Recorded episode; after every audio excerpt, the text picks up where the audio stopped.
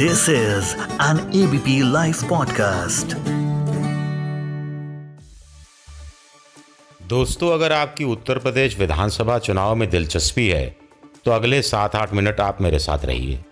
अगर आपकी उत्तर प्रदेश विधानसभा चुनाव में दिलचस्पी नहीं है, लेकिन जिज्ञासा है, आप अतिरिक्त कुछ नया जानना चाहते हैं तो भी आप मेरे साथ अगले सात आठ मिनट रहिए। नमस्कार, मैं हूँ आपका दोस्त विजय विद्रोही। आप सुन रहे हैं एबीपी लाइव पॉडकास्ट और न्यूज़ इन डेप्थ में आज हम बात करेंगे पूर्वांचल की। हम बताएँगे कि कैसे पूर्वांचल एक प्रयोगशाला है, पिछड़ी जातियों की प्रयोगशाला है, छोटी पार्टियों की प्रयोगशाला है, और क्यों पूर्वांचल तय करेगा कि उत्तर प्रदेश में इस बार किसकी सरकार बनेगी और मुख्यमंत्री कौन होगा। तो आखिर पूर्वांचल इतना विशेष क्यों हो गया है? पूर्वांचल इसलिए विशेष हो गया है क्योंकि 26 ज़िले हैं, सबसे ज़्यादा एक सौ छप्पन सीटें आती हैं। कुल मिलाकर 403 सीटें हैं उत्तर प्रदेश विधानसभा चुनाव में, दाव पर, जो आप जानते हैं। इन एक सौ छप्पन सीटों में से बीजेपी ने पिछली बार, यानी 2017 में 106 सीटें जीती थी। समाजवादी पार्टी के हिस्से 18 सीटें आई थी, मायावती 12 सीटें जीती थी, कांग्रेस चार सीटें जीती थी। इसके अलावा अपना दल आठ सीटें, सुहेल सुहेलदेव भारतीय समाज पार्टी चार सीटें, निषाद पार्टी एक सीट। आप कहेंगे कि अपना दल आखिर इतना बड़ा दल कैसे हो गया को आठ सीटें जीत गया?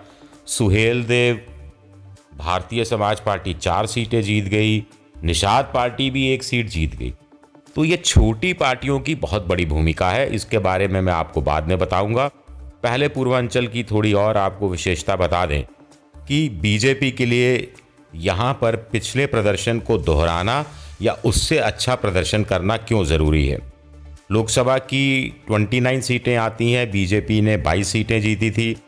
पिछली बार आपको ध्यान होगा 2019 में समाजवादी पार्टी और बसपा ने मिलकर चुनाव लड़ा था और छः सीटों पर जीत हासिल की थी। कांग्रेस के हिस्से में एक सीट आई थी।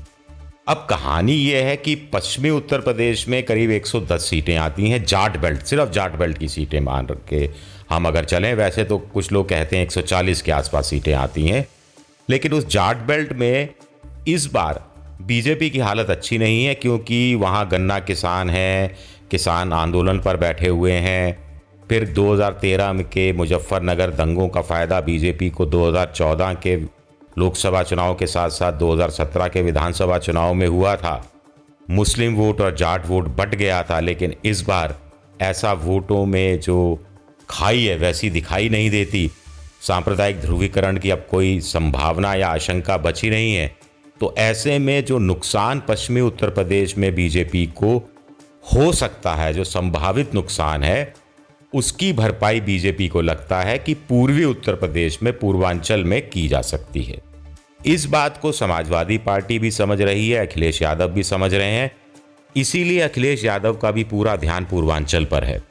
अभी राम अचल राजभर बीएसपी के संस्थापक सदस्य रहे कांशीराम के साथ उन्होंने पार्टी बनाने में महत्वपूर्ण भूमिका निभाई थी। उनको बीएसपी से निकाला गया, वो अभी अखिलेश के साथ चले गए। अंबेडकर नगर से आते हैं ज़ाहिर तौर पर पूर्वी उत्तर प्रदेश का इलाका है। लालजी वर्मा, ये भी संस्थापक सदस्य थे। कांशीराम के समय से ये भी बीएसपी को छोड़कर अखिलेश के साथ चले गए। कुर्मी हैं ये। तो दो बड़े नेताओं का जाना बीएसपी के लिए तो नुकसानदायक है ही। खास तौर पर बीजेपी के लिए भी नुकसानदायक हो सकता है, क्योंकि इनकी बड़ी पकड़ रही है। विपरीत काल में भी ये वहाँ से चुनाव जीतते रहे हैं। रामचल राजभर का ठीक ठाक वोट बैंक है, अपना खुद का वोट बैंक है। वो पार्टी के राष्ट्रीय महासचिव रहे, मंत्री रहे, मायावती की सरकार में उत्तर प्रदेश के अध्यक्ष बहुत साल रहे। लालजी वर्मा भी इसी तरह कुर्मी नेता हैं, विधानसभा में नेता रहे, समाजवादी बसपा के और कुर्मी हैं ये, जो मैं आपको बता चुका। तो ये दो बड़े नेताओं का जाना, इसके साथ साथ दो बड़ी पार्टियों का। बड़ी पार्टी से मतलब पूर्वांचल की बड़ी पार्टियाँ, वैसे छोटी पार्टी। ओम प्रकाश राजभर की पार्टी, सुहेल देव भारतीय समाज पार्टी। इसका एक सौ छप्पन जो पूर्वांचल की सीटें हैं उसमें से एक सौ छियालीस सीटें हैं जो ओबीसी सीटें मानी जाती हैं और जहाँ पर मुस्लिम वोट भी आठ से लेकर नौ परसेंट है। तो ये अखिलेश के साथ गए हैं। दस ज़िलों में इनकी पार्टी का प्रभाव है। कहा जाता है कि 45 सीटें तो ऐसी हैं जहाँ राजभर वोट 17 से 18 परसेंट है और राजभर वोट निर्णायक होता है। अब ओम प्रकाश राजभर चले गए और दूसरा नाम मैंने बताया, राम अचल राजभर भी चले गए। तो दो राजभर मिलकर कमाल दिखा सकते हैं। दस जिलों में असर है। गाजीपुर, मऊ, बलिया, वाराणसी, महाराजगंज, श्रावस्ती, बहराइच, चंदोली अंबेडकर नगर। पिछली बार देखिए, आठ सीटों पर चुनाव लड़े थे, चार जीती थी, यानी 50 परसेंट स्ट्राइक रेट रहा था। इसलिए इस पार्टी का महत्व बढ़ जाता है। एक महान दल है, सौ सीटों पर जीत का दावा इस रूप में करता रहा है कि इनके बिना कोई जीत नहीं सकता। केशव देव मौर्य ने इस पार्टी का गठन किया था। मौर्य, कुशवाहा, शाक्य, सैनी आते हैं इसके तहत। और पिछली बार 2019 में ये कांग्रेस के साथ गए थे, लेकिन कोई लोकसभा सीट हासिल नहीं कर पाए थे। जहाँ तक बीजेपी की बात है तो बीजेपी ने भी दो की भी जो रीजनल पार्टी, यानी छोटी पार्टियाँ हैं, निषाद पार्टी और अपना दल के साथ समझौता किया है। अपना दल तो पिछली बार भी उनके साथ था। अनुप्रिया पटेल को अभी मंत्री भी बनाया गया। सोने लाल पटेल ने इस पार्टी का गठन किया था, अपना दल का। बेसिकली ओबीसी कुर्मियों पटेलों की पार्टी है इसमें कुर्मी पटेल वर्मा कटियार निरंजन आते हैं सोलह ज़िलों में कुर्मी और पटेल बारह परसेंट तक हैं कुर्मी वैसे तीन से चार परसेंट हैं, लेकिन फैले हुए इस अंदाज में हैं कि सौ से ज़्यादा सीटों पर अपना दखल रखते हैं। मिर्ज़ापुर, सोनभद्र, बरेली, इलाहाबाद, फतेहपुर, बस्ती, बलरामपुर, श्रावस्ती, बहराइच, उन्नाव, जालौन जैसे ज़िलों में इनका असर है। तो ये पार्टी इनके साथ है। इसका फ़ायदा बीजेपी को हो सकता है। पिछली बार देखिए 11 सीटों पर चुनाव लड़ा था और 9 सीटों पर जीत हासिल की थी। इससे अच्छा शानदार स्ट्राइक रेट अपना दल का जो रहा, वो तो कांग्रेस से भी अच्छा स्ट्राइक रेट रहा था। अब एक और पार्टी है जिसके साथ बीजेपी ने समझौता किया है। संजय चौहान की पार्टी है 2016 में बनी थी। निषाद पार्टी है। निषाद यानी N I S H A D N से निर्बल, आई से इंडियन, एस से शोषित, एच से हमारा, ए से आम, डी से दल। निर्बल, इंडियन, शोषित, हमारा, आम दल। सत्तर सीटों पर इनका असर है। बाईस उपजातियाँ हैं। गंगा, यमुना, गंडक नदी के किनारे ये बड़ी संख्या में बसे हुए हैं। इनमें निषाद, केवट, बिंदु, मल्हा, कश्यप, मांझी, गोंड आते हैं।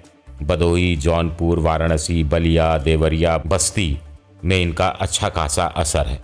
तो कुल मिलाकर ये छोटी पार्टियाँ कमाल इस रूप में दिखाती हैं कि खुद कुछ सीटें निकाल लेती हैं और जिस पार्टी के साथ जुड़ती हैं, उनको तीन, चार, पाँच से दस, आठ, पंद्रह सीटें दिलवा देती है और अपोजिशन की जो प्रमुख पार्टी होती है, प्रतिद्वंदी सियासी दुश्मन उसकी सीटें उतनी कम करा देती है, उतनी सीटों पर उनको हरवा देती है।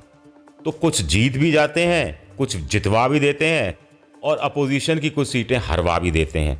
तो तीन तरह का फ़ायदा हो जाता है।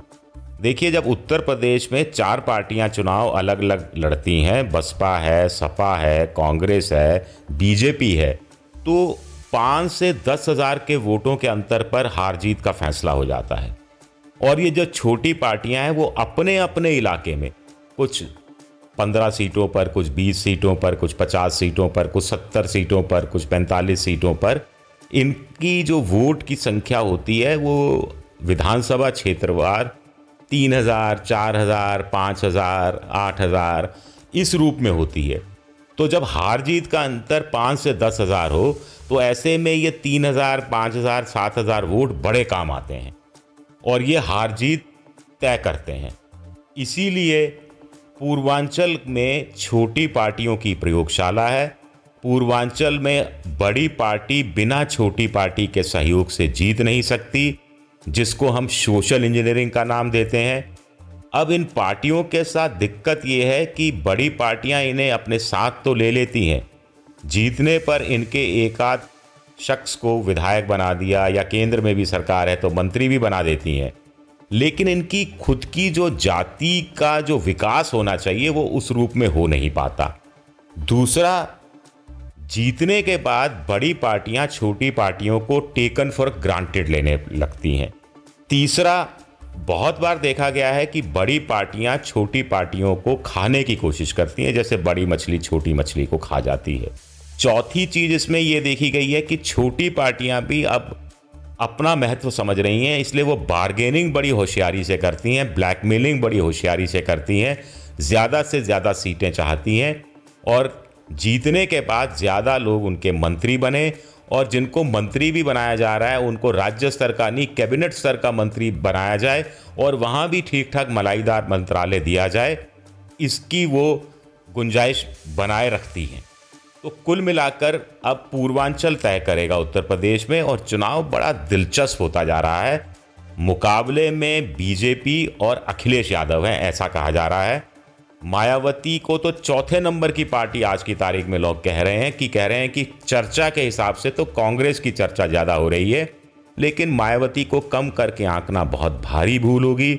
मायावती का बेस वोट अभी भी 20-22 परसेंट है। और 20-22 परसेंट वोट कम नहीं होता है।